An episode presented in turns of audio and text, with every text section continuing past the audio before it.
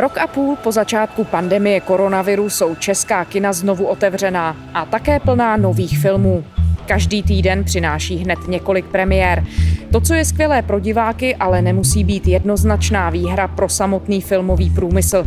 Proč může mít přetlak filmů v kinech i stinné stránky? Jak pandemie proměnila film i samotné diváky? Jaká budoucnost kina čeká?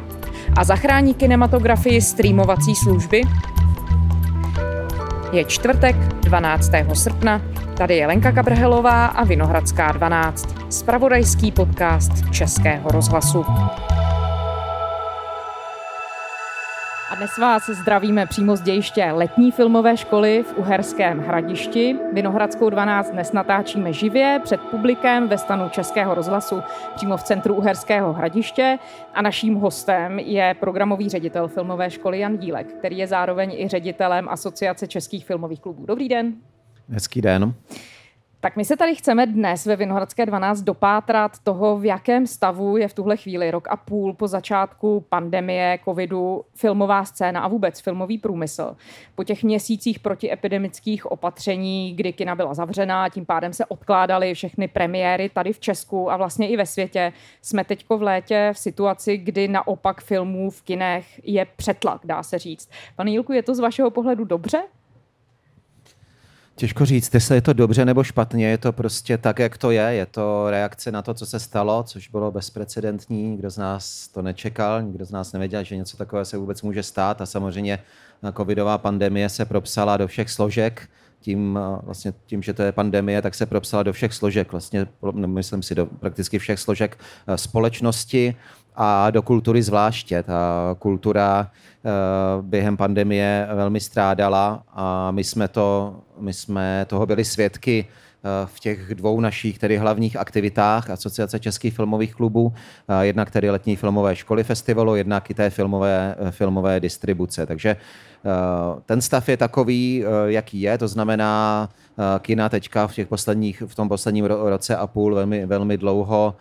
velmi dlouho stála, byla otevřena, byla otevřena vlastně loni v létě na určité krátké, krátký časový horizont, který trval do konce září nebo do poloviny října a potom tedy byla vlastně zavřena prakticky až do června. Takže tím, že producenti pořád se nebo po tom, co vlastně minula ta první vlna té pandemie, tak se za, za, začali snažit vlastně natáčet filmy a produkovat eh, nové věci. Eh, po distributoři samozřejmě eh, se snažili tu činnost svojí provozovat dál, takže nakupovali dále na těch třeba velkých světových festivalech, které se konaly ve virtuální podobě, třeba online Berlinále a tak dále, tak ten obsah je, ten obsah do kin existuje ale nebylo jak jej do těch kin dostat. Mm-hmm. A tím pádem tedy teď jsme svědky té situace, kdy je ho v kin opravdu velké množství. A tím pádem teďka z, z logiky věci jsme, jsme, jsme svědky přetlaku. To znamená od toho června, v tom červnu to bylo ještě pomalé našlapování, co týče těch kinopremiér, ale teďka vlastně ten červenec, srpen je daleko větší množství kinopremiér, než je, než je obvyklé a ta predikce je taková, že tenhle stav, vlastně ten nadstav, když to tak řeknu, co se týče, co se týče t, k, filmů pro kina toho obsahu pro kina, ten bude trvat celý podzim, možná až do Vánoc, protože eh, teďka, teďka je ta velká vlna eh, po pandemická, potom, eh, která bude trvat do září, do října a potom začne už ta vánoční vlna a tak dále. Hmm. Takže bude to trvat, si myslím, až do Vánoc ten nadstav. No a tak z pohledu diváka bych řekla, že to je jistě dobrá zpráva, protože najednou těch filmů je hodně a máme šanci si zajít do kina, se na ty filmy podívat, ale jaký to má dopad z hlediska toho samotného filmu a z hlediska životnosti těch filmů. Netříští se třeba pozornost diváků, nemají ty filmy v konečném efektu nevýhodu v tom, že třeba mají méně pozornosti, než by za jiných okolností měli? Určitě ano, ten uh, diváci se nevrátili v těch číslech a v těch, uh, v, tě, v těch statistikách, to vidíme, když máme týdenní, týdenní statistiky, dostáváme jako distributoři od pana Pecky z Unie filmových distributorů, tak vidíme, že ta celková čísla Eh, ta nejsou tak vysoká, jako byla před pandemí. Je tam samozřejmě, jsou tam různé faktory, je tam strach diváků eh, z toho, z té návštěvy na ten prostý strach, jsou tam stále některé ty restrikce, které platí a tak dále, takže eh, vlastně můžeme to zjednodušit tak, že těch diváků je zatím méně, než je ten obvyklý průměr i v těch letních měsících, ale těch filmů je více, hmm. vzhledem k té vlně a vzhledem k tomu, že, k tomu, co jsem říkal předtím, takže výsledkem je, že Eh, že většina filmů vlastně nějakým způsobem prohučí, prošumí těmi kiny a nedostanou se na tu, na tu návštěvnost základní, na tu návštěvnost, která by, eh, by byla rentabilní. V tuhle chvíli v tuhle chvíli, když to zase zjednoduším, tak fungují jenom opravdu ty top, top blockbustery, úplně jenom ten krém de la krém vlastně, eh, co se týče toho diváckého zájmu, to znamená ty filmy pro tu nejširší masovou hmm. diváckou, diváckou komunitu. Bude asi fungovat sebevražedný oddíl. Fungovaly dobře Matky Vojtěcha Moravce, to znamená domácí, domácí komedie česká, a funguje, funguje prvok, prvok šampon tečka. tečka a Karel ale pak tam jsou věci i vlastně v tom středním, nebavím se vůbec o, nebo budeme se potom možná bavit o nás, jako o tom malém distributorovi, ale, ale ani vlastně ty střední věci, ty, ty středně velké věci a jako příklad dávám film Anet, mm-hmm. Leose Karaxe, který koupil Aerofilms a je to film, který nebudu, nechci mluvit za ně, ale jako taková predikce si myslím, že mohla být třeba 30 tisíc diváků v kinech, ale ten film vlastně spadl po těch prvních 14 dnech vůbec těch top 20 žebříčků a udělá daleko méně diváků, než si myslím, že by udělal to normální léto. Byl to zahajovací film festivalu v je to Leo Carax, je tam Adam Driver, Marion Cotillard, takže to je opravdu takový ten topový, topový artový film, který navíc Aerofilms vlastní kina, to znamená, můžou ho hrát v těch svých domovských kinech, jako je Světozor, Bio Oko, jako je kino Skala v Brně, jako je Centrál v Hradci Králové. A i přesto ten film prostě nejde rozhodně tak, jak, jak by tomu bylo běžné v těch minulých letech. A je tohle specificky český trend, nebo se podobná situace odehrává i v zahraničí? Předpokládám, že se to asi v mnohem bude shodovat. Mnohem se to shoduje, samozřejmě je tam rozdíl v tom, v té míře těch opatření, v tom, kdy ta opatření byla uvolněna, neuvolněna a tak dále, v tom, jaký je, jaký je obsah v té dané zemi, protože jsou země, které jsou hodně závislé divácky na, na tom domácím obsahu, eh, jako je třeba Francie a tak dále, ale ten, ten trend je plus minus podobný. Takže ta situace je taková, jaká je ale zároveň, co se týče těch velkých marketů, které buď se konají fyzicky, už teďka třeba Kán proběhlo fyzicky, nebo v únoru Berlín virtuálně, tak, eh, tak eh, ty markety vypadaly plus minus podobně podobně z hlediska nějakých nákupů a z hlediska sales agentů, kteří nabízejí ten obsah a tak dále, tak vypadalo to podobně jako v těch minulých letech. Bylo to taky trošku zvláštní, že nikdo nemluví, jako covid bylo zakázané slovo a pandemie bylo zakázané slovo a sales agenti se snažili prodávat filmy podobně, podobně jako dřív, ale samozřejmě distributoři už jsou daleko více vybíraví a když jsem se bavil třeba ze zástupci z Match Factory, německý sales agent nebo Charades, jsou francouzi, tak říkali, že ty nákup, těch nákupů je méně a že distributoři se opravdu vybírají věci, kde uh, nemůžete si být ničím jistí v této době, ale kde, kde máte nějakou aspoň základní míru jistoty něčeho, čeho se můžete chytit a jo, taková u srdcovku, nebo naopak něco, do čeho se zamilujete jako distributor, takže distributoři už jsou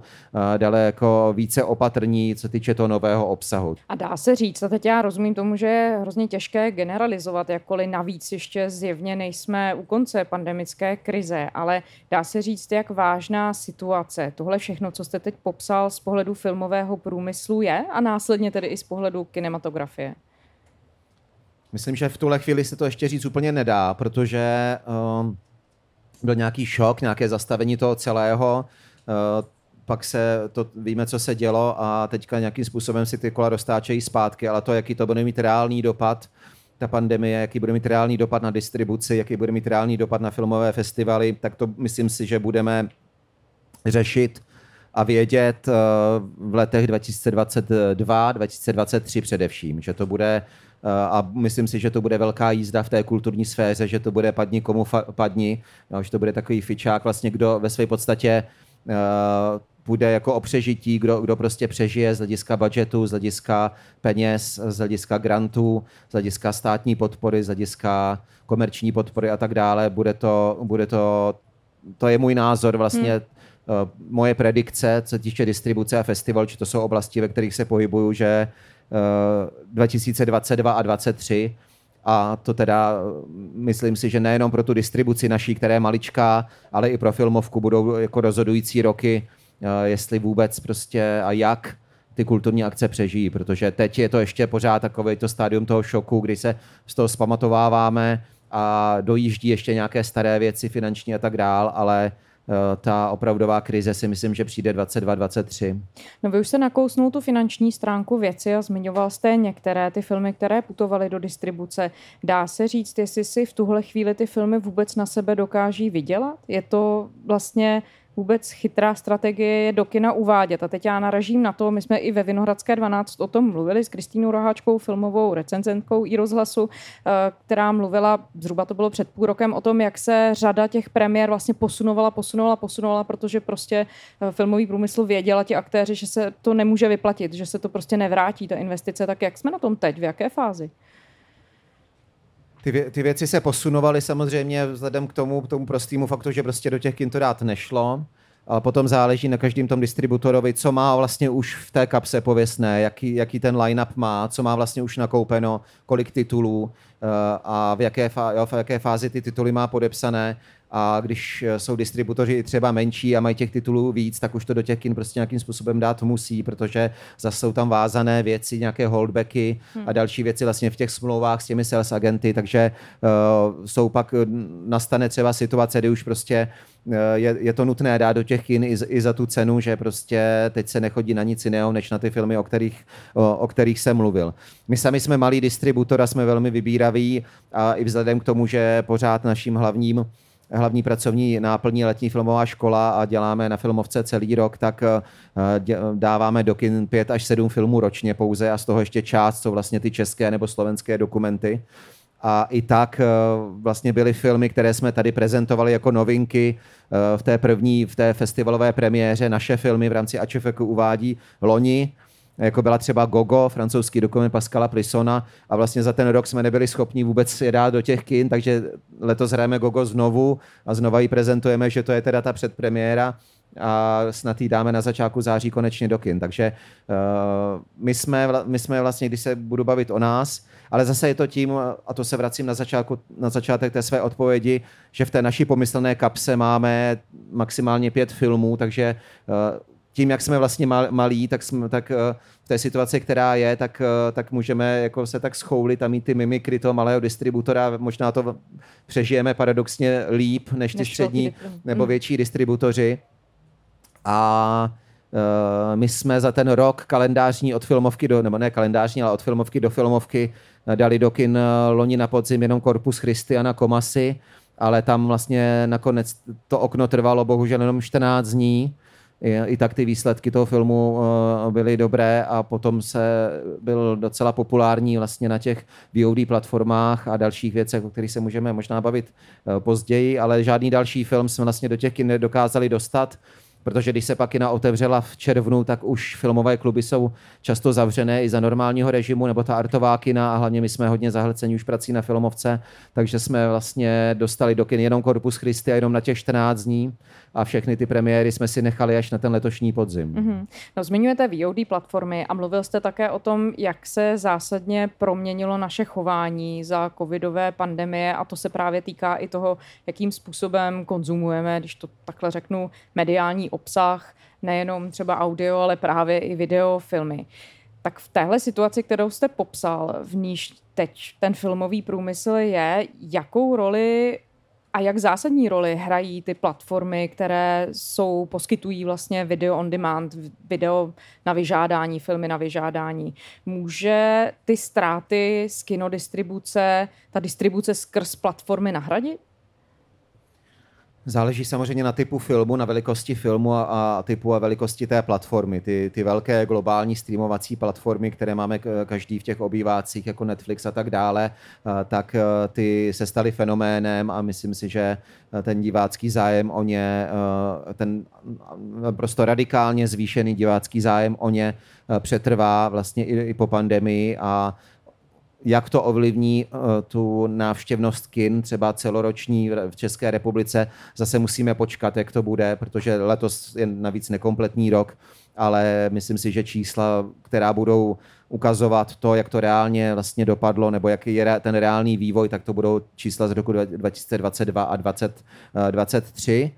Uh, druhou věcí jsou pak ty VOD portály, které vlastně fungují v té české loka- lokalizaci a se kterými my třeba jako distributor spolupracujeme, což třeba je Doc Alliance nebo Da Films vlastně pro ten dokumentární obsah, uh, nebo Aerovod, mm-hmm. který využíváme primárně pro ten, uh, pro ten hraný obsah a ty, naš- ty naše filmy, o kterých jsem tady mluvil, tak vlastně už před tou kinopremiérou jsme tam dali v, v rámci nějakého třeba takzvaného premium VOD uvedení, což je vlastně uvedení na ně- s nějakým časovým úsekem třeba 14 14 dnů, kdy je třeba nastavená i trošku vyšší cena a je to takové vlastně předpremiérové uvedení, které se v něčem blíží vlastně festivalovému uvedení. A jaké máte a... zkušenosti? Zvykli se na to diváci?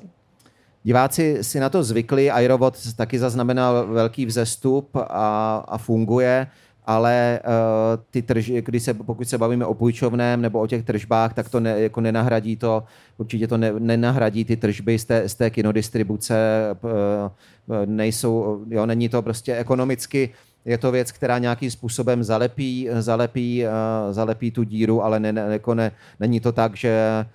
Corpus Christi, když vezmu jako případ, příklad, udělal udělal prostě 4 tisíce diváků v kinech za, za těch pouhých 14 dní, takže kdyby byl normálně v distribuci tento film, eh, tak by mohl udělat třeba i 15 tisíc diváků. Tak to, co nám udělal na tržbách vlastně během, během té druhé vlny pandemie, na VODčkách, tak to vůbec to je prostě řádově jinde, než co by ten film pro nás udělal, udělal v kinech. Takže my jsme, toho Pardon, jsme... že vám skáču do řeči. Jakou vy toho máte analýzu, čeho je to důsledek, že to video on demand v českém prostoru dosáhlo nějakého svého zenitu a ti diváci prostě už tam chodit nebudou, nebo je to třeba naopak v rozpuku a je možné, že se to časem změní a mohlo by to naopak pro distribuci výhodné být? Záleží tam na mnoho, záleží na mnoha faktorech, samozřejmě na, na tom, jak jsou, jak jsou nastavená ty procenta, jak lidi jsou zvyklí chodit na ty VODčka, jak, jak jsou zvyklí chodit do kin ale i, i přesto, že prostě, když si vezmu konkrétně Aerovod, tak uh, zaznamenal vzestup a ty filmy tam fungují, tak pořád ty čísla, uh, když nebudu mluvit o ekonomice, ale ty počty diváků na ty artové filmy uh, prostě nejsou takové, jako jsou, jako jsou ta čísla na ten artový film, kdyby uh, ty lidi přišli do kina vlastně po té celé České republice, protože i ty naše malé filmy, uh, které třeba udělají jednotky tisíc diváků, třeba tři tisíce diváků, tak pořád se hrají ve stokinech, a mají prostě 200 projekcí nebo 150 projekcí a eh, je otázka, jakým způsobem se budou odvíjet eh, ten zájem divácký o tyhle platformy VOD, jakým způsobem se budou odvíjet eh, částky za to vlastně VOD zhlédnutí nebo ten download a tak dále a ty procenta, procentuální vlastně odvody těm distributorům. My jsme ty filmy na to VOD dali, protože jsme už je nechtěli mít u sebe pořád schované. Chtěli jsme prostě, aby je aspoň někdo viděl. Chtěli jsme mít taky aktivitu vlastně nějakou tu distribuční, protože když bychom nedělali nic, tak to úplně bychom šli prostě dolů mm-hmm. psychologicky, prostě